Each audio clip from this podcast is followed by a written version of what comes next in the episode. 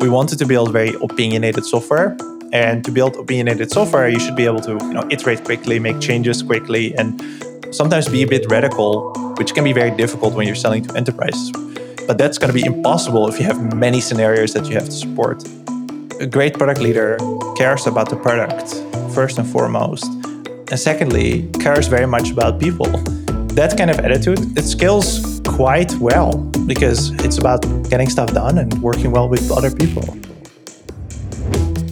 You're listening to the Enterprise Ready Podcast, a show aiming to change the enterprise software narrative from how to sell to enterprises to how to build for enterprises. We'll interview industry experts and enterprise software founders as we break through the jargon, establish a common vernacular, and share the lessons learned from building the world's best enterprise software. Hi, I'm Grant Miller, creator of Enterprise Ready and founder and CEO of Replicated, where we enable cloud native software vendors like HashiCorp, CircleCI, Snyk, and many others to operationalize and scale the distribution of their modern on prem applications. Check us out at replicated.com. The Enterprise Ready podcast is brought to you by HeavyBit, a program dedicated to helping startups take their developer products to market. For more information, visit heavybit.com. If you're interested in being a guest on the show, or if you'd like to suggest a topic, or just learn more about enterprise features, find us at enterpriseready.io. In this episode of the Enterprise Ready podcast, we join Grant as he sits down with Job van der Voort, the CEO and co founder of Remote. Job previously worked as a neuroscientist before leaving academia to become the VP of product at GitLab, the world's largest all remote company, where he hired talent in over 65 different countries. Beginning his technical career building software for the Dutch government, Job became an early adopter of the open source version of GitLab, which led to his leaving to work for the up and coming DevOps platform in early 2014. The conversation turns to the early days of GitLab following their partnership with Y Combinator and how the startup went about building their first enterprise version of the software. The pair discuss what customer success means to the enterprise and the hurdles of building opinionated software for large enterprise companies. They then move on to discuss what being a great product leader entails as Job shares his experience with GitLab as they scaled the company while splitting their product into separate community and enterprise versions. Job then dives into some of his experience of leaving to start remote while taking some of the lessons learned from GitLab on fostering a successful and beneficial remote working environment. Finally, the two ponder the benefits and struggles of being an entirely remote company in the midst of a global pandemic and how increasingly distributed teams will result in a wave of new categories and untapped markets. This was a wonderful episode to record filled with rich stories and timely advice for any software company operating remotely. We thank Job for his time and we hope you enjoy. All right. Yeah. Thank you so much for joining. Thanks for having me, Grant. So I'd love to just dive right in. Tell us how you got into enterprise software. Uh, yeah, sure. I uh, it's a bit of a windy road for me. I uh, I have a background in neuroscience, so I, I worked as a scientist for a number of years. Cool. And I was about to start my PhD when I discovered Hacker News in the world of startups, and I decided that being generally quite impatient, I should try to get into that. It, it, it, seemed much more appealing to run my own company than to just work as a scientist, where you're always reporting to some management. And so I did a bunch of things. I tried to start my own startup, ran out of money, and eventually ended up as a software engineer at a Dutch company building software for the Dutch government. Which was it was quite extreme because I went from not doing any software engineering to doing, you know, the, the kind of stuff that has a gazillion tests and separate companies that were validating our code before it went into production. And shipping things into production required literally the CEO of that company to get a key to open a box in which box there was a USB key that was had to be inserted into a particular computer at the same time with another USB key and that was the only way to deploy particular changes that we were making. Whoa. that was it was quite intense. And at that job, so I worked on on software that like handled particular government things. I worked on software that was used to create licenses and certificates, like uh, SSL certificates. And uh, at that job, we used GitLab as source control, uh, which was only open source at the time. But one of my coworkers happened to be starting a company based on that, uh, and it was Sid. And he left that company to say, "I'm just going to focus on GitLab." And he told me, "Yo, if you ever consider you know doing something else you should join me so a month later i left that job and i, I joined gitlab which at the time was you know a company without any customers so yeah that's that's really where my st- my start was and of course gitlab being a, enterprise software company Wow. Okay. So you met Sid working at this, like you, you were actually working for the government. Uh, yeah, it was a it was a company that they, their main contracts were all with the government. They had a few other products, but they yeah their main contracts were with the Dutch government. Yeah. Okay, and you were GitLab users. Yeah. Just using the open source stuff. Yep. And then Sid's like, had Sid brought it in, or how did how did they end up using GitLab at that point? I don't think he had. I, I think they were using GitLab and, and Sid was consulting to them like as an engineer, like not as like a GitLab anything. He was literally just writing code in Ruby on Rails, just like I was. Uh, and I think he was already there by the time I joined. And then shortly after I joined, a few months later, he left and I left. I was there for less than a year. That was a cool job though. Cool. And then, I mean, so super early days of GitLab. I mean, this is, you know, obviously GitLab has grown a lot since then. So yeah. talk about, talk about the start, talk about like, you know, what were the insights and, and kind of what were the challenges in, the, in those very early days? It was very interesting because GitLab itself is this open source project existed for several years already. This was early 2014, I think, and GitLab existed since 2011. And so we already knew, we had a rough idea based on like downloads of packages and such, that there were about 100,000, if not more, instances of GitLab live, you know, and we assumed those were mostly organizations. We also knew that there was a whole bunch of them that we would never see because they were, you know, we just saw the download, but we there was no active ping that we got from them. So we had a good idea that there was a large install base and there was no enterprise product at the time. And, you know, at first we thought, you know, let's just make money on support. Mm. And we started to get inquiries once we had like a business established, like, okay, we, you know, we are a large enterprise. We use GitLab with a whole bunch of people and there's no way to support it. And it was surprisingly hard to make like good money on it. But like part of the fault was that we had no experience in building a business like this and we had no idea how to charge it. So one of the things that happened was that, you know, a Fortune 100 company, it was like a Fortune 10 company reached out and said, We have this massive GitLab installation and we run the open source version and we need some extra features that are not in there right now. And that's essentially what got us to start like an enterprise edition for GitLab where we built, you know, it was uh, some SAML features at the time mm. to be able to, you know, to help them and to be able to charge for that. And I think we charged a ridiculously low amount, like a thousand dollars a year for you know this massive in enterprise installation. And you know, I think since then that bill went up, you know, a thousandfold, if not more. But that was it was certainly interesting. And looking back, it was of course a ridiculous start, but it was also a good start because you know we basically had users, we had customers before we established a company because it was open source. That's awesome. And you were, I guess, you were in the same city as Sid at that point, or where were you? Uh, yeah. So the you know the company we were working at before was in Utrecht, uh, which is in the Netherlands. Uh, I was living quite far from there, actually, like an hour and a half by train, two hours on a bad day. Oh wow! Um, and so GitLab was founded by Sid and Dimitri, and Dimitri was in Ukraine, and other people that worked there were Marin, who was in Serbia, and Jakob, who lived elsewhere in the Netherlands, in Amsterdam. Uh, yeah, so we, we didn't have an office, and we just worked from remotely from from day one, essentially. Okay, so you were you were remote from day one, and what was your role when you first started? Yeah, I started as a service engineer, which basically meant I do support, I write features, fix bugs, and everything else. I was very much interested in other things than that. Like I built a website at first yeah, we, our website was really terrible. And so I, I renewed that, I redesigned it and, and built it myself. And then over time, I got more into like, what should we build? And I just named myself a product manager and everybody was fine with that. So I've been leading product, you know, since very early on at, at GitLab, right until I left. That's funny. So sort of a, a self-proclaimed product title and then just, just sort of by, it's almost like titles don't matter as much. It's like what you do, right? Yeah, and it, you know, I really like that. I think you know the first five or six people at GitLab, everybody was an engineer, so we were just all enjoying GitLab as a product itself. We were all contributing directly to it. Everybody did everything. Everybody cared about everything. You know, GitLab has been releasing new updates every single month on the 22nd of the month, a new version. And we did that back then as well. And it was really a rally around that. Um, so one of the things I took on very early on was just writing that release post and making it a big deal every single month. Like this is a new version of GitLab, and this is why it's awesome. But yeah, I I really enjoyed it. Like those early stages, I think of any company, but uh, but at GitLab for sure, uh, they were very exciting.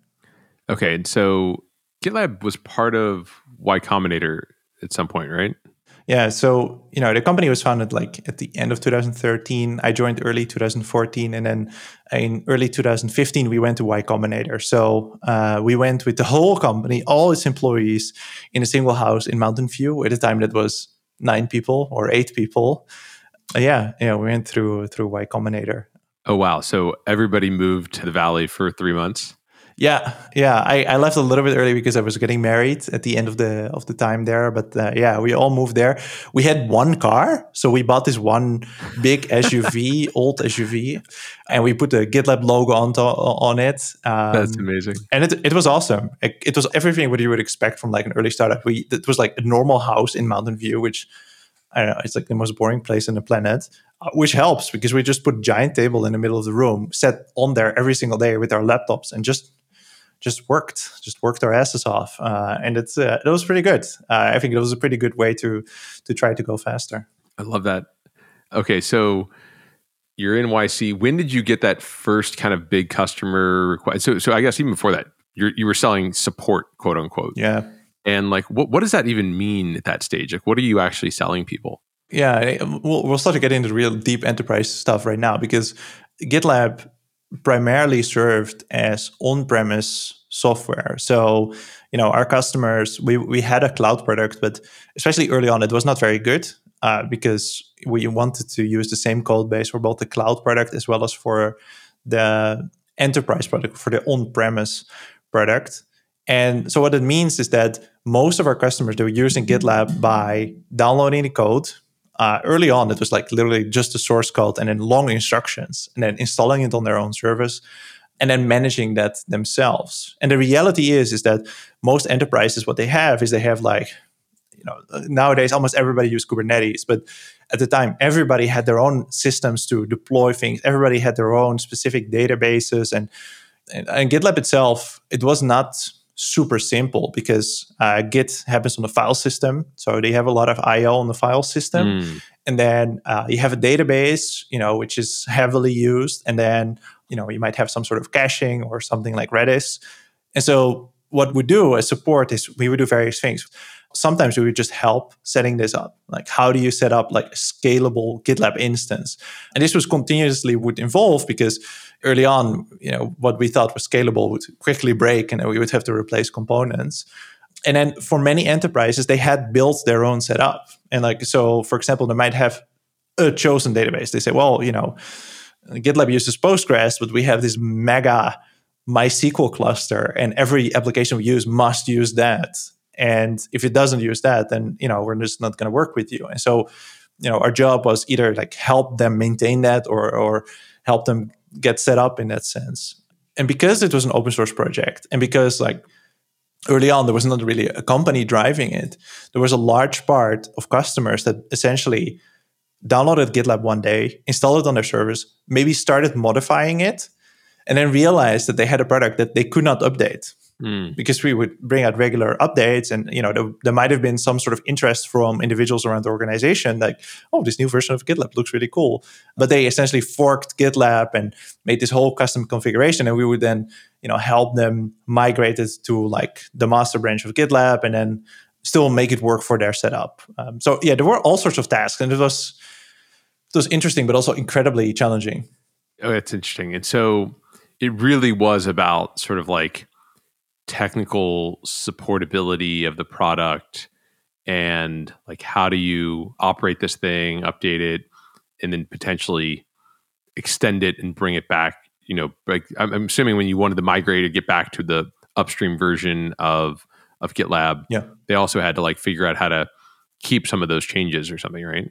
Yeah yeah. This was a mega challenge and like generally it wasn't really possible. Like we yeah. you know we early on took a stance that we were not going to support those kind of customizations. Yes, you can customize GitLab. You have access to the source code, even in the enterprise version, and like you, you know, we had a good API, so you can build things on top of that.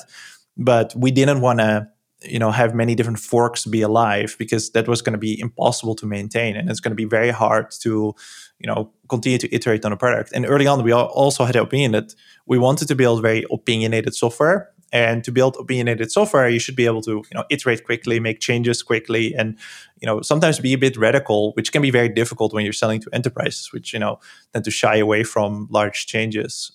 But that's going to be impossible if you have multiple forks you know or you have you know many scenarios that you have to support.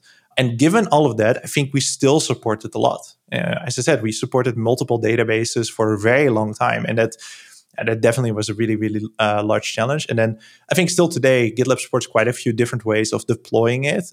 And that was also a really big challenge. So yeah there was a lot to handle there. Yeah. And were you doing any sort of like almost like customer success where you would help them you know adopt you know eventually obviously gitlab became very devops focused but like did you were you doing that in the beginning and helping them like understand how to set up these workflows and like you know hey here are the best practices of doing git and doing it you know the sort of gitlab way? We built the application in a way that was quite opinionated and that like forced you sort of forced you to work in a particular way what we thought was preferable. And for sure for a very long time we thought you know we're going to make it very hard to do particular things that we think is not a good idea. So of mm. course we publish content. We wouldn't really at, at, least early on we wouldn't do the customer success thing. I think later on you know that became much stronger. But it was very hard to maintain a super opinionated stance when you have very large enterprises asking you for you know to essentially build the opposite thing. And so what what we ended up doing is basically you know creating a very opinionated default state. And then only if you really went out of your way to customize things or like to switch different things off then you could get into a state which we thought was like suboptimal or sometimes just you know bad. Sure. But like it wasn't completely impossible I think the, the whole DevOps thing became much stronger because later on, once we integrated CI, which was definitely not in the beginning, that was later in the in the evolution of GitLab. And by the time we did that, and it really became one application with like source code management and, and CI, then that became a much stronger thing. And, that part of the application, I think the opinion we had there, you know, as in building opinionated software, being, you know, this should be easy to do. You shouldn't spend a lot of time integrating. I think that was very successful. And I successful to the point that no one really argued at that point. That that really helped. Yeah. And so let's kind of return back to this early customer, the sort of the the the start of GitLab Enterprise. You have all these users, and somebody comes in and says, "We need this very specific feature, some integration with with a." You said SAML. You know, was there a kind of internal discussion like, "Well, should we just open source this?" Like, like how, how did that come about? Yeah, that's that's a good question. Actually, that I think that until right upon I left, it was like an ongoing discussion, and not in the sense that it was unresolved. It was more in that like it's an evolving discussion. So throughout the life cycle of GitLab, the life of GitLab, we had different times where the way we thought about what is community edition, so open source, and what is enterprise edition, what goes in each version, we had different philosophies around that. And we changed a few times. Uh, actually, I don't remember very well how we started. I think early on, what we said is essentially if it's a feature that you typically need when you're a hundred or more people using an instance of GitLab, then it's more likely to be enterprise. Sometimes it's a bit of a gut feeling. It's like, is this an enterprisey feature? Then it should go into the enterprise edition. What helped our position a lot was that even though our enterprise edition wasn't open source, the source code was available publicly. So mm. you can still read the source code, it just doesn't have an open source license, which is a subtle but very important difference. Uh, on one end, it allowed our customers to also contribute changes to the enterprise edition. So, you know, if you wanted to change our SAML implementation because you wanted to add something in particular, you could do that as long as you understand that this is not an open source license. So that helped us a lot. And then, you know, whenever something felt enterprisey and we brought it to the enterprise edition, then you know our enterprise customers would be happy and the open source community would not respond with like why why do you put this there? No they would understand it. But sometimes we got it wrong. And because we operated very publicly and you know our issue tracker was fully public if we made the wrong decision they would call us out. The open source community would call us out and then we would we would revert it. I think if you have two versions like that or, or multiple versions, it's much easier to start with like we're going to bring it to the more closed version, the, the paid for version, and then you know if we got to get pushback, I can bring it to the open source version. You don't want to do that too much, of course, because you know you're just going to look like a bad steward of the open source project. But I think that is essentially how how we started off um, separating uh, the two. But it it was for sure a challenge, and then you know later we introduced more tiers, and then you have to think, what tier do I put things, or does it go to the open source? And I think eventually we ended up with like, what is the buyer profile for you know getting a particular version of GitLab? Whereas you know the most expensive ultimate you know, that's a CFO that buys it or a CTO that buys it. And like these are the things that they tend to care about. And so therefore these features need to be in that version. Uh, and then it, the lower in the corporate hierarchy you go, you know, open source features are very developer focused, whereas, you know, the, the lowest tier are maybe engineering manager focused. Yeah, that makes that makes a lot more sense. It kind of reminds me. I, have I've said before that I think that like the open source sort of model that particularly I think GitLab helped kind of popularize is sort of freemium for the enterprise. Yeah. Right. Where what you're doing is you're getting this adoption uh, from all these different companies who in my thesis being that like I don't think that most of those companies want to use some freemium SaaS product because of all of the data and security challenges around adopting a freemium SaaS product. But if it's an open source thing, they can just deploy into a server, you know, they will. Yeah. Yeah. Does that sort of match your experience from GitLab? Yeah, I think I think that is true, but I also think if you make something, you know, open source and easy to install and to to run. And it's it's like a nice thing that is catered mostly towards like the developers. What you see is this you know as they call it bottom up uptake whereas individual developers in enterprises instead of going through the whole procurement process they just install it. And this right. we heard this so many times at gitlab where it was like you know we had a group of three developers that decided to open a GitLab instance, which is you know against the tool that we chose as like as an enterprise, but they liked it more and they just set it up and then started inviting their friends throughout their company and they started using it. So it's not even that there's a decision being made about should we use this or you know this is easier to install in a server. It's just that it would happen. Like it would yeah. literally literally just happen, which is also some of the secrets of you know, GitLab's growth is that many of the things that we wanted to introduce later on were features that we just shipped them along in GitLab. So, for example, uh, GitLab CI, once we made it one application, so GitLab CI was fully integrated in GitLab. So, if you installed the update from one to the next, you would just have a CI tool now.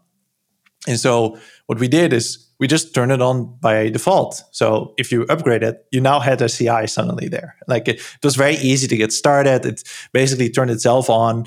Uh, there was a little message that said something like, "You have CI now. just connect something to run your code, and now you can run." And that that helps a lot by just making it super easy to get started, and then not getting stuck in that procurement process. Yeah, that's interesting. So it's like this concept of shadow IT, except like just on the free open source side, plus you know, being able to just like use that reach that you have to sort of bring in new functionality and expose that to folks along the way and yeah. continue to increase the usefulness. Yeah. No, that's really smart. And it, it's also sort of just like uh, reflecting back on on GitLab, just the, the idea that it was a project for like three years plus before there was a company around it.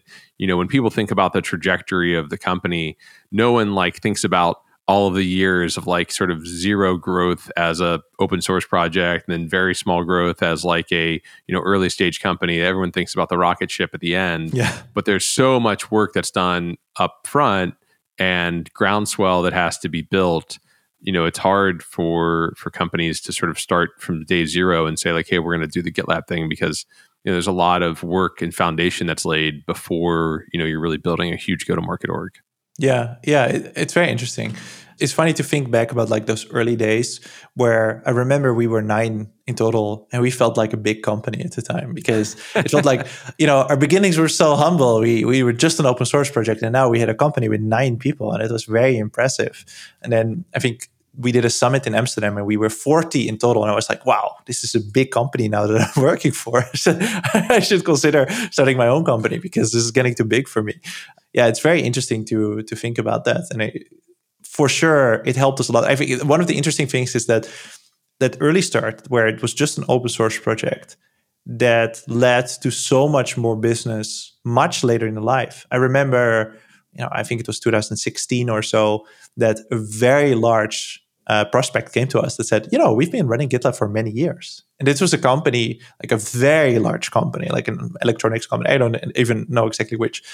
Very large electronics company that essentially told us, yeah, we've been using GitLab for many years and we didn't know about it. At GitLab, we had no idea. There was no ping coming into us. There was no, they would just download the package or install it from source and they had their own version running. And they were using happily that for years. And only until our enterprise versions got interesting enough, they they thought, well, maybe we should contact them.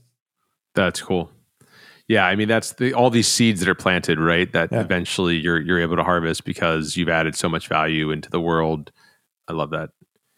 And you know, one thing you kind of mentioned with with CI and adding some of these other, I'll call them like core features because they're not necessarily like you know these enterprisey features like SAML but they're more like core, you know, functionality of the product. You know, one thing I, I think I've noticed over time is is maybe GitLab has sort of bundled in some other open source tools and products alongside of it. Mm-hmm. How are you deciding between bundling in something else that was open source versus building something from scratch? I think, you know, we want to be super pragmatic about it. And there was a trend that we saw, which is that there were these really great open source tools that were kind of hard to set up. But if everybody got them for free and like you wouldn't have the need to set them up, then that would be a massive benefit to everybody.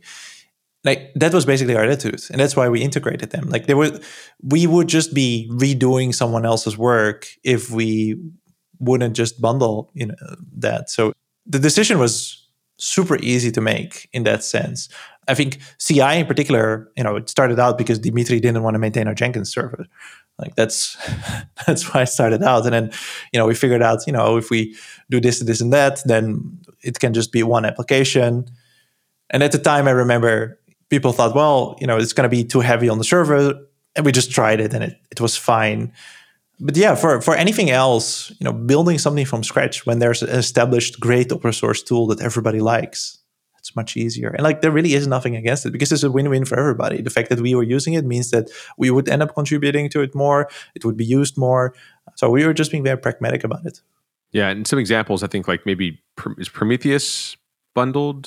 Yeah. Is there a chat solution bundled? can't remember. Yeah, yeah. We so Prometheus, which is like this monitoring solution, which is really really nice. It scales incredibly well. So it made a lot of sense to not build our custom solution there. And if you are able to bundle something open source and it just comes along, it saves everybody so much time. So that was very easy. And then Mattermost, you know, being an uh, open source Slack competitor, again, that made so much sense. The fact that Slack was already then very dominant and there was mm-hmm. basically no great competitor to it. And then here was this company that was building this awesome, you know, the same model as GitLab, awesome tool that basically did everything that Slack did. And that, you know, if we were to bundle that and start to integrate that, it basically gave us like a chat client that was automatically from the get go integrated with GitLab. That was really really cool. Mm. Uh, and we believed in like the idea of you know making it very easy to do things from chat. So that was an obvious thing to do. Uh, I think the Mattermost one is, is probably the most controversial one because it was least integrated with GitLab. Uh, but nonetheless, it made us excited to you know ship that along and just make it easy to adopt and, and run your own uh, chat tool rather than relying on an external party and you know yeah. suffering with that. Was the ci tool was that part of another open source project or was that something that you built from scratch? No that was built from scratch. So okay. dimitri started building ci by himself uh, gitlab ci it was a separate project like separate repository altogether. And then i think at one point Kamil, who's this amazing Polish engineer, and I think he still works at GitLab, he built an improved version of Runner that was much more efficient, that worked much better.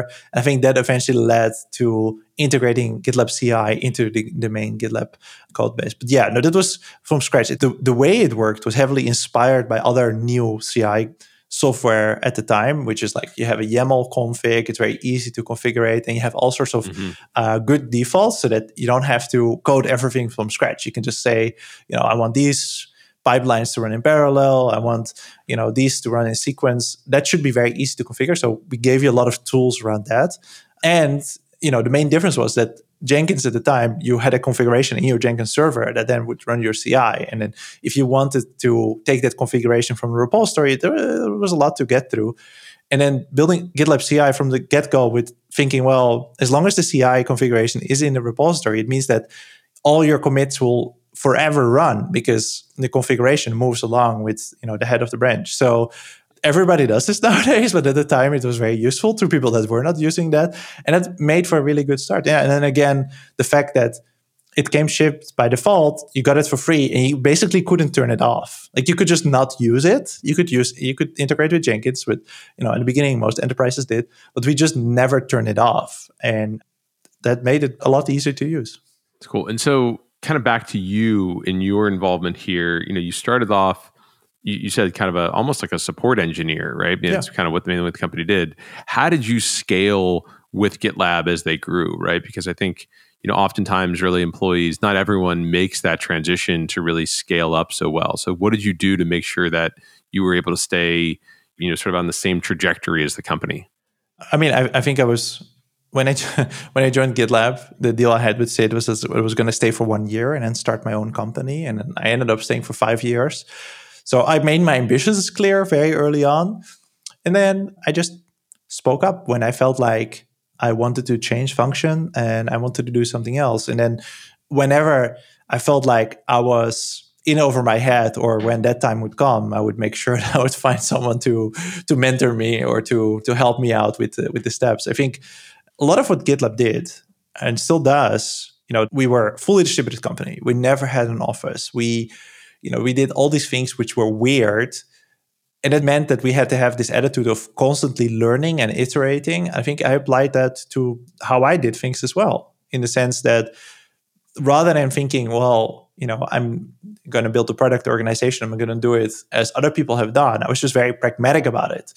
And that means that I made a lot of mistakes. Like, I think looking back, there's a lot of things I would have done differently right now but I was ambitious and I made sure that we shipped a lot of great stuff. And I think that was my focus, like having really, really great output. And if that's your focus, then you know you're forgiven of making other mistakes that then you can later solve. I, I think that's the main way.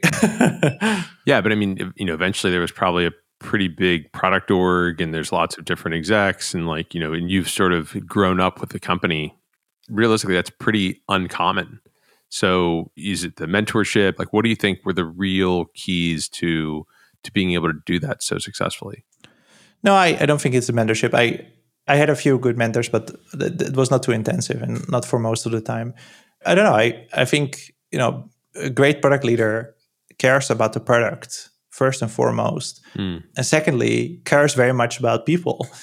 And those things are things that I I think I generally do well. I, I think I have a good eye for product, and I'm quite good with people. I think, and I think if you're good with people, that helps you not just managing people that report to you. That doesn't just help you manage like the executive team, which definitely was a thing. I, I, I think I did relatively well working with the rest of the executive team, but it also really helps you with uh, customers and uh, potential customers. One of the secrets we had at GitLab was we were so fast at building new things and shipping iterations. And we were very good at building like a minimally viable product or minimally viable change that I could go into a large, you know, Fortune 500 company and they would say, ah, you know, GitLab is great, but we just missed this one feature. And I'd be like, well, you know, we'll ship it by next month. And I would quickly on my phone open Slack and send a message to one of the developers and say, can we just make this change? It doesn't seem particularly complex. And I think that kind of attitude, it scales quite well because it's about you know getting stuff done and working well with other people. So I I, I wouldn't know what else it is. Uh, maybe Sid just really likes me, but yeah, I think that's it. And obviously, you know, you've gone on to found Remote, and and that's been a pretty quick but very successful you know journey. And so you know, obviously, you, you sort of have proven that you, it's not just a fluke, but you're able to do this twice. So so there's there's definitely some skill there, but you know you, you just don't see it that often right? It's it's hard to make that transition. So but i think there's a lot of folks that you know and, and maybe it is you know the other part is probably cultural and the fact that gitlab was you know willing to to continue to allow you to grow and take those steps and not you know try to you know hire over you constantly and keep you in some position but give you you know a lot of growth opportunities. Yeah and i was always very blatant about this as well right? I, I I was never really interested in reporting to someone else, but to the CEO, right? And I, uh, and actually, I never really wanted to have a boss, which is why I ended up founding my own company. But you know, I think the combination of being really ambitious and just I've been generally quite confident and able to speak up when I when it was necessary. I think that that certainly helped me. Cool. And then the the other thing that you know, obviously GitLab, you know, has I think established a model that many companies like Mattermost and Rocket Chat and you know many others have followed in terms of open sourcing like a core piece of functionality or core tool that companies use and then following up with an enterprise edition. Mm-hmm. But the other thing that GitLab did that I think, I mean, there's several things, and maybe they're, they're very tied, and you can talk to those. Obviously, fully remote and fully distributed, but also incredibly open and transparent. Yeah. And like every meeting, you know, is like posted to you know a YouTube unfiltered channel, and there's yeah. just like yeah. it's it's so. I mean the the amount of content created and made freely available is mind boggling. so can you talk a bit about like sort of those decisions and what led to that, and you know, and how that maybe worked with being a remote company and sort of you know how those things play off each other? Yeah, I, I think it's a thing that strengthened itself. So we started out as an open source project. And so if you're open source, everything is public. And so changing the way that we did business just because we built a company, it felt unnatural. And actually we started out like that, right? We started out with private issue tracker and such. Mm. And uh, we quickly realized that there was really no reason to to do that. Uh, and there were massive advantages to being very public about things. Um, the advantages being that you know we would have our customer and not just like the buyer, but like the people that were actually using GitLab, the developers, the you know the DevOps people at different organizations, they would be active in our issue tracker, and in particular when it came to enterprise features, and that was really useful because we could literally just talk with them where we were developing things. That gave them immense trust in us because you know we would say you know we're going to do this, and then for the customer and then we would send them a link to like this is where we're building it. Oh this is the merge request. Yeah we're actually going to ship this next month here here. This is where we're working on it. Or like it's already merged here. And this would give so much trust in customers. And then you know sometimes it would actually contribute to that or sometimes it would just leave comments. But above all it would just give them immense amount of trust. And what we realized very quickly and uh, was that the reason companies don't do this is this you know there's all sorts of reasons but mainly they're afraid that the competition is going to steal something. But our competition was github which was you know massively funded. It was already giant by the time we barely got started with the company. And we really on one end we had nothing to lose but we also realized that if they are going to spend time reading what we are doing and what we're working on, then they're already behind, right? Like we're going to be faster than them. The only thing we have as an advantage is to be fast. So we really have nothing to worry about. They can read our issue tracker all day. In the meantime, we're just building things and shipping things. And that's basically how it started. And then with building a distributed company that's all remote, one of the largest challenges you face is like how do you deal with information? And so it's well established nowadays that if you have a distributed company, you need to have some sort of you know single source of information, single source of truth of company information and processes. And so we had a handbook for this. And again, you know, we could have made this private, but that would do two things. One, it wouldn't allow other people to contribute to it, which we really liked when people did that. Because, you know, just like an open source project, if your company is open like that, then people, volunteers from around the world, people from the community would contribute not just to your product, but to, to your company. So we really like that. And the other thing is, and this is not to be underestimated, and which is why I think if you're very distributed, it's good to be very open as an organization, even if it's just internally open, is that access to information uh, is a real problem at scale in the sense that it bec- quickly becomes a problem that people are not able to find information because it's locked down it's in a particular app and then maybe they don't have access to that app and then they'll have to ask someone to get access to that app. And like those are a lot of steps and when you build a company where documentation is a part of the culture and where searching through the documentation and self-serving information is important. You can't create too many steps to actually access all of that. And so that helped us a lot to just open up the handbook which is you know still publicly available. Uh, and besides that it gave us a really great opportunity to use gitlab to build GitLab because the handbook was just a static repository. And so everybody had to contribute to it. And to contribute to it, you had to use GitLab. So it literally forced every single person in the company salespeople included, that never wrote a line of code to use GitLab. And of course, it was really challenging. And so we had to teach everybody Git. And later, GitLab introduced more and more features to make this easy. But it also had the advantage that they actually knew what they were selling, which is quite a technical tool, right? Explaining what GitLab does to someone that has never thought about how software is written is, is quite difficult. And here we have our salespeople, you know, having a relatively good understanding of what Git is, how it works, how it is part of GitLab, and you know what the merge request is and why that is important. So there were all these little advantages over time that we discovered as we did this, and that just strengthened our position. And you know, you have meetings, but you want to work as a company asynchronously, so you start recording those meetings okay, now they have to be stored somewhere. Well, what if we just put them somewhere on YouTube? You know, like so. Yeah. Those are very pragmatic individual decisions. It was not like a massive decision early on that everything we're going to do is going to be public. And actually, there were all sorts of things that we had to stop being public about. But yeah, all those things come together. Nowadays, it's a very transparent company. There were things you had to stop being public about?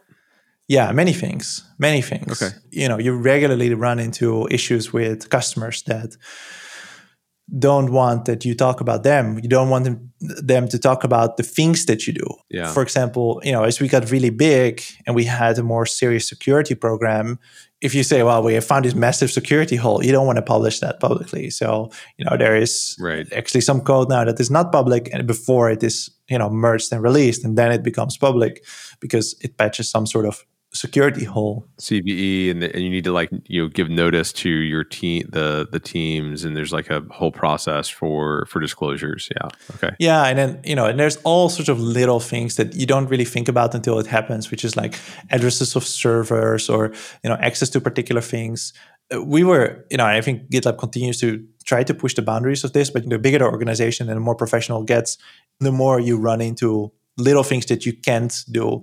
You know, there's all sorts of people operations issues that become very hard to manage if everything is public or almost everything is public. So, yeah, over time, I think there were many little things here and there that we had to stop being public about. But but nonetheless, I think most of the benefit comes from you know, being public about how your company is ran in a more general sense and uh, about building your product. Yeah, and I also I love some of the the early you know sentiment about this, which is by building in the open, you create this amount of trust with with enterprise customers. I think it particularly matters. Like it wouldn't really matter for consumers, right? Like to to be built in the open this way, unless they're like a super you know nerdy involved consumer, right? But for an enterprise customer to see that like features aren't just promised, but there's like this issue has been opened and then it's been planned for this sprint or you know here's the code that's starting to address it and you know we're breaking it down. Like it's almost like the you know it's funny people talk about like waiting on hold. You you really want to tell people how long they're going to be on hold for right? Yeah. and count it down and kind of it's like some amount of progress meter gives them a sense of comfort that they don't get if they're just like please wait you know? So the same concept of when an enterprise customer wants a feature and being able to see that progress going along, it satisfies them in a way that makes them much more comfortable with your team and your product. Yeah, there's this interesting incentive here as well, which is it works both ways. So if we, for example, would set a due date or an expected release for a particular feature, and we would promise this to a customer, a prospective customer, then we would have to make that happen. And sometimes it would happen that we would postpone something for good reason because you can't always ship everything on time.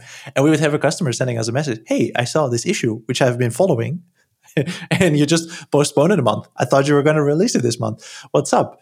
And that's a really great incentive for you as an organization to uh, one, not overpromise because that's really painful because then you're constantly apologizing to everybody, and two, you know, be realistic. And that, and again, this like it reinforces itself. Where if you can show, okay, the things that we plan to build, we actually build on when we promised them, and that's you know, and everybody can see that. And there's a history, right? You can go look at any issue on the history of GitLab that they've built, which is like this is the initial date that we set as like when we expect it to release and then you can see in which version of gitlab it landed that just keeps building that trust. And and I, I really enjoyed that. I, I thought that was really, really cool to have conversations with customers where they were like, I want this feature. And we're like, yes, we're gonna build it. And you can just follow along. You can you can even add code if you want. Yeah. It likely also can serve as like a bumper, right? Like think about, you know, like a to guide you back to where you need to go. If if the customer's paying close attention and they realize that like the thing you're doing is not what they really needed, you know, you might be able to catch it before, you know, it goes into production and into, you know, beta or whatever else. You can kind of get to it even just in a code review. Yeah. In a comment. Yeah, this would happen all the time. And the, the, the, one of the coolest things is when you engage directly with a customer in your own issue tracker. That was so cool. That you could just like, oh, there's this really big customer and just active and you know part of the discussion of us you know deciding how we're going to build a particular new feature that would happen all the time. And it helped a lot that we really built like from a minimally viable change off so that even if they said like this is not going to work for me we'd be like okay we're going to release this and then we're going to you know build an iteration to solve for your use case. But in general yeah it, it, would happen all the time. That was the nicest thing. You, you would not expect it and of course there were many customers that would not engage on the issue tracker but even then, we would still send them a link. Oh, this feature that you want? Yeah, it's planned for this release. And it's not just that I could do that because I led product, it's because our issue tracker was public and everybody could see, you know, feature X comes in release Y. And so our support team or even our sales team could just literally just go to the issue tracker, look up a feature and see, okay, this is planned for this release. And it would happen. It was really nice. Yeah, and there's another thing, you know, kind of drawing back to the idea of your ability to scale up at GitLab. I think being kind of built in the open, you're giving access to information to everyone at the company to like engage with all of the info, right? So oftentimes at companies, execs will silo information and use that information as part of their advantage and like why they are you know they, they can make a better decision because they have more information yeah uh, whereas at a company like gitlab it's much more democratized in the sense that like anybody can can have access to this. And you know it's not about like who has the biggest title but it's like well i have all the same information that you do so i can make a reasonable and rational sort of perspective or opinion on this and it should be considered. Yeah and it, that even goes as far as you know, contributing to it because everybody has the same tools. I, I think that was one of my favorite things when we started to write guides about how to contribute to GitLab, and they were used both for the open source community as well as for our onboarding. So that mm. you know, if you were an open source contributor to GitLab, and you would join the company, the difference was that you got paid and we would ship you a laptop. But like other than that, like everything was the same. You still had to go through the exact same process. That's really nice. That makes it feel like uh, merit is what matters most rather than exactly as you said, a fancy title. And I think you could see that. I think there's quite a few people that were extremely successful at GitLab because of that. Because yeah, exactly as you said, you have access to everything. It's just now it's just dependent on you. Yeah obviously a lot of these things are relevant for remote companies, right? And so talk a little bit about what you're doing now. Talk about remote. Talk about you know i mean i'll, I'll say replicated as a customer of remote. Where you know we're using your services to help us kind of start to scale globally. But talk about what you do and you know talk about sort of the origins of this as well. Yeah. So you know we built a distributed company at gitlab. We had people in 67 different countries. And we face the same challenge every time we would hire someone in a new country, which is how are we going to provide payroll benefits and stay compliant in this country? Um, what many people don't realize is that if you hire someone in a country, you as the employer have to comply with local labor laws. And to be able to comply with local labor laws, you have to do things like offer statutory benefits. And to be able to do that, you need to have an entity. That is really hard because if you hire 10 people in 10 different countries, which is not a rare thing anymore, then you would have to open 10 different entities beyond the one that you already had. And opening an entity is complex, it takes a lot of time, and you forever have to manage the complexity of that and pay taxes in that country, for example.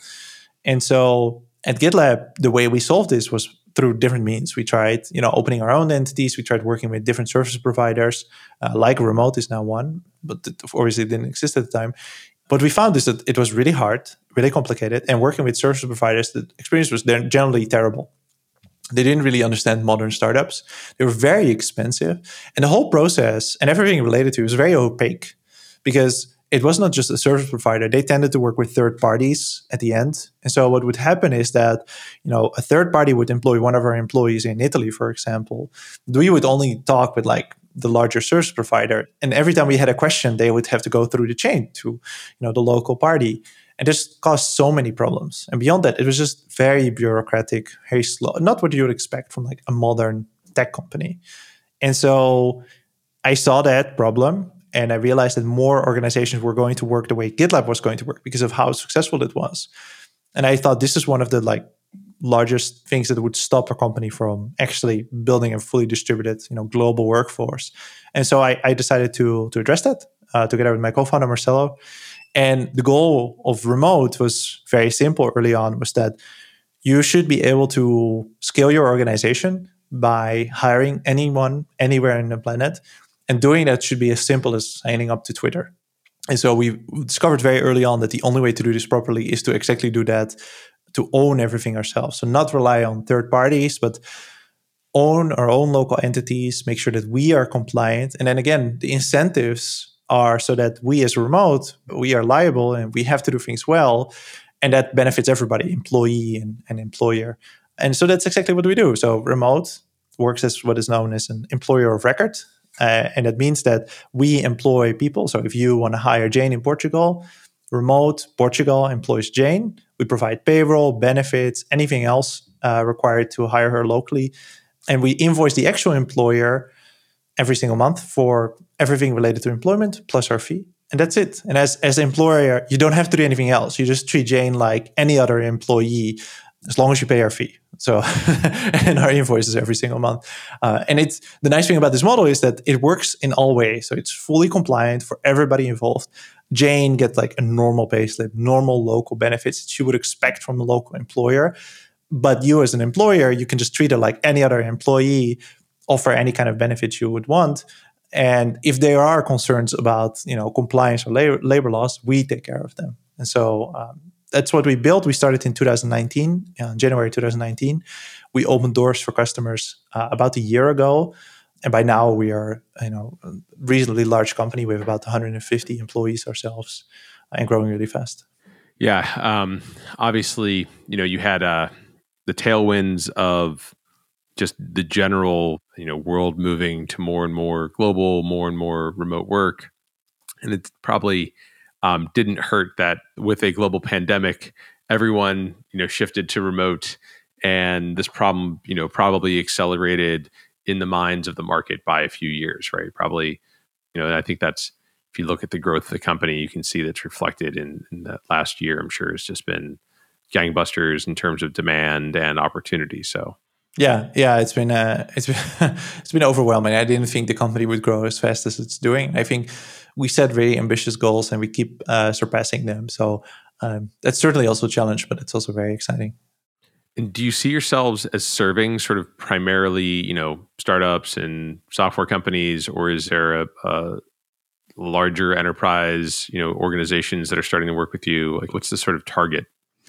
Yeah, it's very interesting. I, very early on, we had the thesis that almost all knowledge worker companies would need services like we would offer. And that seems to be mostly true in the sense that we have very strong inbound from startups because they tend to hire quickly. They tend to be, you know, early adopters of these kind of models like distributed work. So we have a lot of startups that are growing quickly, and that is the majority of our uh, customer base. Uh, and then they tend to be somewhat larger startups usually. But we also see demand from large enterprises, and we also see demand from just regular companies, companies that you know produce chocolates and, and are not necessarily in tech. Uh, and that definitely has been very interesting. And we know that this kind of model, this kind of service has existed for decades. Actually, mostly it would serve large enterprises because they would have expats that would live in a particular country and they wouldn't want to have like a local subsidiary just for, you know, the two or five employees that they would have there. And so they would use these kind of services. So yeah, the demand comes from almost any kind of organization. And that has been very exciting to see as well. And for the larger companies, it feels like, you know, particularly based on your pricing page, there's probably a lot of enterprise functionality around like producing the reports and the compliance sort of like, hey, here's here's how to prove what's happening that this is, you know, the way that we say it is. Is that is that right? Yeah, that's basically it. I think it's been less intense than I expected. you know, looking back at GitLab, where the demands from the enterprise customers were very intense in terms of like features that they required. I think at remote, you know, I don't think we serve too many large enterprises yet, so it might still come or like many regulated ones. But it's exactly that. It's things like reporting and, and, integrations that you would expect. They have large systems where they roll up, you know, thousands of employees and they want to integrate it with that. Mm. Nothing nothing too crazy. You know, having worked in enterprise software for a long time, I, it's going to be hard to be surprised by what they are asking. But yeah. But yeah, that also make, would, would make sense is the integration side, right? So making sure that you are, you know, integrating with their existing, you know, I don't know, HR admin tools. Like what, what are the, what are the top integrations that you're doing today? It's very interesting because it's all over the place. I think the larger the organization, the more it's around finance and like integrating with NetSuite and SAP and those kind of tools. Mm. We see requests for all sorts of tools, the ones that you know, like the big HR platforms in uh, in space. But I think at larger enterprises, so much is done by custom tools or things that have lived for a very long time. We don't even have that many requests for very specific large enterprise HR tools yet but it's mostly like those finance systems and such that they they care about. And then once in a while, a request for a system of which we've never heard of, of a company we've never heard of, and then turns out that's apparently used by a very large part of the Fortune 500. Uh, that definitely has been interesting as well. Yeah, the uh, proliferation of like various software products throughout these organizations. You're like, I'm always surprised. I'm like, there's oh, that's another you know fifty million dollar a year software company that I had never heard of. Yeah, yeah, it's it's incredible and a, super expensive software that looks terrible and tends to work terrible and has no API and yeah, we see that a lot. Yeah, those are fun to integrate with. And so when you think about the future of of remote, particularly for for enterprise software companies, like what do you think everyone's going to be doing in a few years? Like how do you see or, or in, in the other question is always like what do you think is going to be the same that it is today? Like what's not going to change? In what sense? I mean, like just like, you know, remote work, right? So are we going to continue to use, you know, all these different collaboration tools? Like, is there any, you know, any anything to solve for time zone challenges? Oh yeah. What, what are we going to see emerging? I think one thing that is really lacking on an enterprise level, but I, am starting to see that Slack is starting to address it here and there already, is tools that cover more than a need of just having meetings and basic communication. So I think what is well established is that as a distributed company, a company with people in many different time zones, you need to work asynchronously to a degree, meaning like having great documentation tools. I think there's no great enterprise level documentation tool. There's Confluence, which is not great. And then there's tools like Notion and Coda and Slite, which are good, but not great for enterprises because they don't support that kind of scale yet. So there's clear lack there, and then there's a, a clear lack of you know out of the context of work communication, things that give you a sense of presence, uh, things that allow you to have water cooler chats without them being too forced, without them needing to appear on the calendar. There are quite a few tools that do that, but I think almost none of them, and then that's why I mentioned early on that I think Slack is working on this, but right now none of them are good enough for enterprises and none of them are good enough for scale. And i think that's a clear clear miss. And then there's a last category here which is actual bonding over you know playing games together or or having you know, more casual fun together which you know enterprises tend to do by just you know having a budget for lunch for example or once in a while have an offsite. And i think offsites will will still happen but actually playing games together and things that force you to get to know your colleagues in some way or another, there's a market for that as well. And again, I think almost none of these tools are actively going after the enterprise. I think in part because it's a hard sell, but also because as you know, you know, if you want to sell to the enterprise, you need to have SSO, you need to have be GDPR compliant, and you know, you need to have your SOC 2 uh, ready. So, uh, and th- those are difficult things when you're talking about communication tools. Yeah, that makes a lot of sense. I think the the sort of getting to know the people you work with aspect is really important. One of the things that you know, so we hired our chief product officer.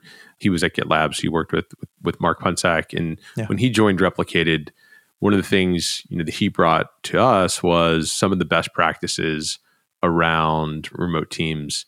And I think the one that's probably the most impactful is just like, you know, we do a weekly all hands. And during that time, we just go around the horn, you know, and let everyone talk about what's going on in their life for two seconds or two minutes and show photos and just like talk about their weekend and what they're watching and what they're doing. And, you know, we've been doing that now for, you know, probably seven or eight months. And it, it really does make a difference in terms of how people feel connected and how you kind of know each other a bit more.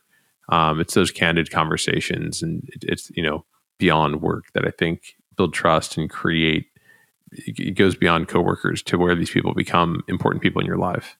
Yeah, this is incredibly important. And I, I think as an employer, you have to actively work on introducing these kind of you know cultural habits within the organization actively work on bringing in tools that help make this easier because if you don't you're going to end up with people that you know feel isolated or feel alone or not comfortable you know asking favors from a colleague for example which are very normal basic things but you need to build some sort of rapport with your colleagues and you're not going to build rapport in just working together right like if all your interactions are with someone else if all those interactions are around a you know the context of work, you know, we're working on this project and this is what I need from you. Okay, now you can do this. You don't really build rapport with someone like that. And it would also lead to, you know, higher churn, you know, people leaving companies because, you know, what ties you to the company if it's not the relationships? It's just just, just your salary at one point. And I mean, do you see yourselves building anything in this space or is it like is is remote really about the workforce, you know, management and, and, and access to, to having those employees, or do do you see yourselves kind of getting into this at some point?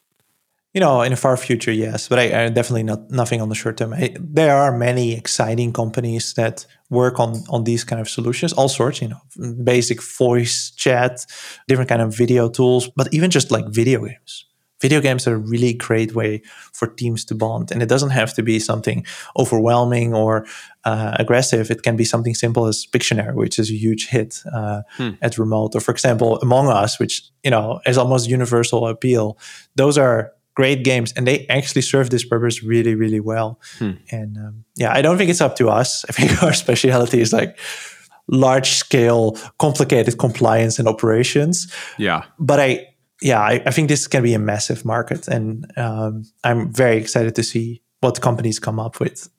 And you do host a, a, podcast around sort of remote work as well, right? Yeah, yeah, yeah. We, so we do uh, we have remote talks, which is uh, yeah, I just talk with people that run remote organizations and talk a little bit about how they run their uh, organization or what is special about what they do. And uh, the interesting thing that I found there is that it's so different. Mm. You know, if you think about office culture, office culture you can categorize it very roughly. You have like the you know large consultancy banking kind of stuff, which is suits and ties, and then you have on the other end of the spectrum, you have the Googles of the world, which are very, very rare, right? There's only a few of them which really relaxed workplaces. And then most organizations are somewhere in the middle, which is like, you know, you can dress somewhat casual, you know exactly what to expect in an office, you have lunch together and uh, you know you go in office you have lunch together and you leave the office and that's about it and like there's not very much special about it when you look at remote and distributed companies because there's not you know other than what gitlab basically wrote there's not really a playbook and so companies have to reinvent themselves or like define themselves by what they do and what i see is that all these companies operate completely differently um, the way they run meetings the way they do bonding within the organization there's not really an established great model yet. There's just a whole bunch of companies trying different things uh, and with different levels of success, and that that's been very interesting to see. I think one company stands out to me: the company that builds a 1Password. I, I interviewed one of their uh, founders a few years ago, and he told me that they basically don't use video chat. I don't know if it has changed in the meantime, but I always think about that. That you know that whole company is ran without video chat. Mm and I always think that is very interesting. I think it's nice to look at people, but maybe that is not necessary to run a company. Yeah, that's actually really interesting. I mean, I guess it's because it's still so early, and you know, a lot of the best practices really haven't been defined and established, and and then maybe the other thing is it just it is a format that allows for more sort of variation, right? Because it's not constrained to physical location, because it doesn't have a lot of the same constraints. It sort of you know can evolve differently. It sort of gives you some amount of additional hope that like you know as companies go remote there's like a bunch of right ways to do it right obviously there's there's things that you, you'll learn that don't work well but you know maybe there's a lot of different ways to do it well yeah i i think so it's it's incredibly interesting and especially if you start to scale and it's been very interesting to talk with large distributed companies then there are so few examples but there are so many challenges that you have to be really really creative like there's only a few you know GitLabs in the world. Uh, although that's accelerating incredibly fast, as you see some very large enterprises saying, "Well, you you can work from home forever." Yeah, uh, that's very cool. It's very cool to see. Yeah, I mean, I think it's going to be you know even just in the U.S.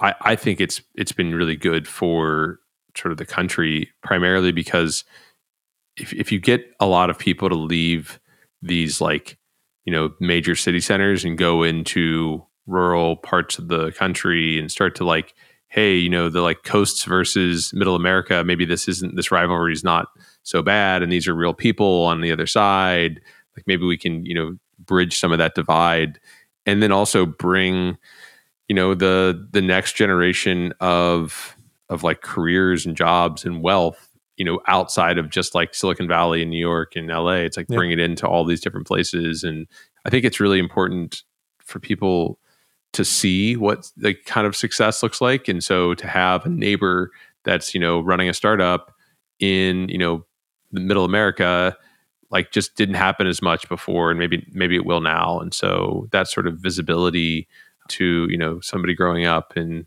you know iowa or in texas or wherever else could really be uh, influential in, in the future. And then to the remote side now let's take that to the world right? And let's yeah. let's get access to the world's talent. Um, you know, if you believe that like talent and sort of intelligence are fairly normally distributed around the world, like we are missing on a lot of really amazing people who could be contributing to the world in big ways because they don't have the same access that you know we do in sort of the you know every developed country. So yeah, exactly. I think that's exactly how we you know started out remote, thinking we want to bring more opportunities to people around the world, and then we quickly realized that's not sufficient because it has to be wealth because you can hire someone for very little money in another place in the world. And I don't think we're addressing the problem that way. And so that's the way our mission has changed. We want to bring more wealth to people around the world, independent of where they live. And I think we can. I live in the middle of nowhere in Portugal. Like, there's nothing nearby my house. There's no tech companies or anything here. Uh, there's nothing really. There's not even a supermarket that's close to my house. So, and uh, my co-founder lives 400 kilometers away from me. Uh, so, I, I think it's possible. No, that's great. I love it. Yeah, thank you so much. Um, I've really enjoyed the conversation. It's just been cool to kind of learn about all of your different experiences and sort of where where you see the world going. So thank you for joining. Thanks for having me. That's all we have time for today. If you're interested in being a guest on this show, or if you'd like to suggest a topic, or just to learn more about enterprise features, find us at enterpriseready.io. To learn more about HeavyBit, visit heavybit.com to check out the library. It's packed with amazing talks on sales, marketing, product, and general management from founders of developer tools companies and other industry leaders. This podcast is also brought to you by my company, Replicated, where we enable cloud native software vendors like HashiCorp, CircleCI, Snyk, and many others to operationalize and scale the distribution of their modern on prem applications to their largest enterprise customers. Check us out at replicated.com.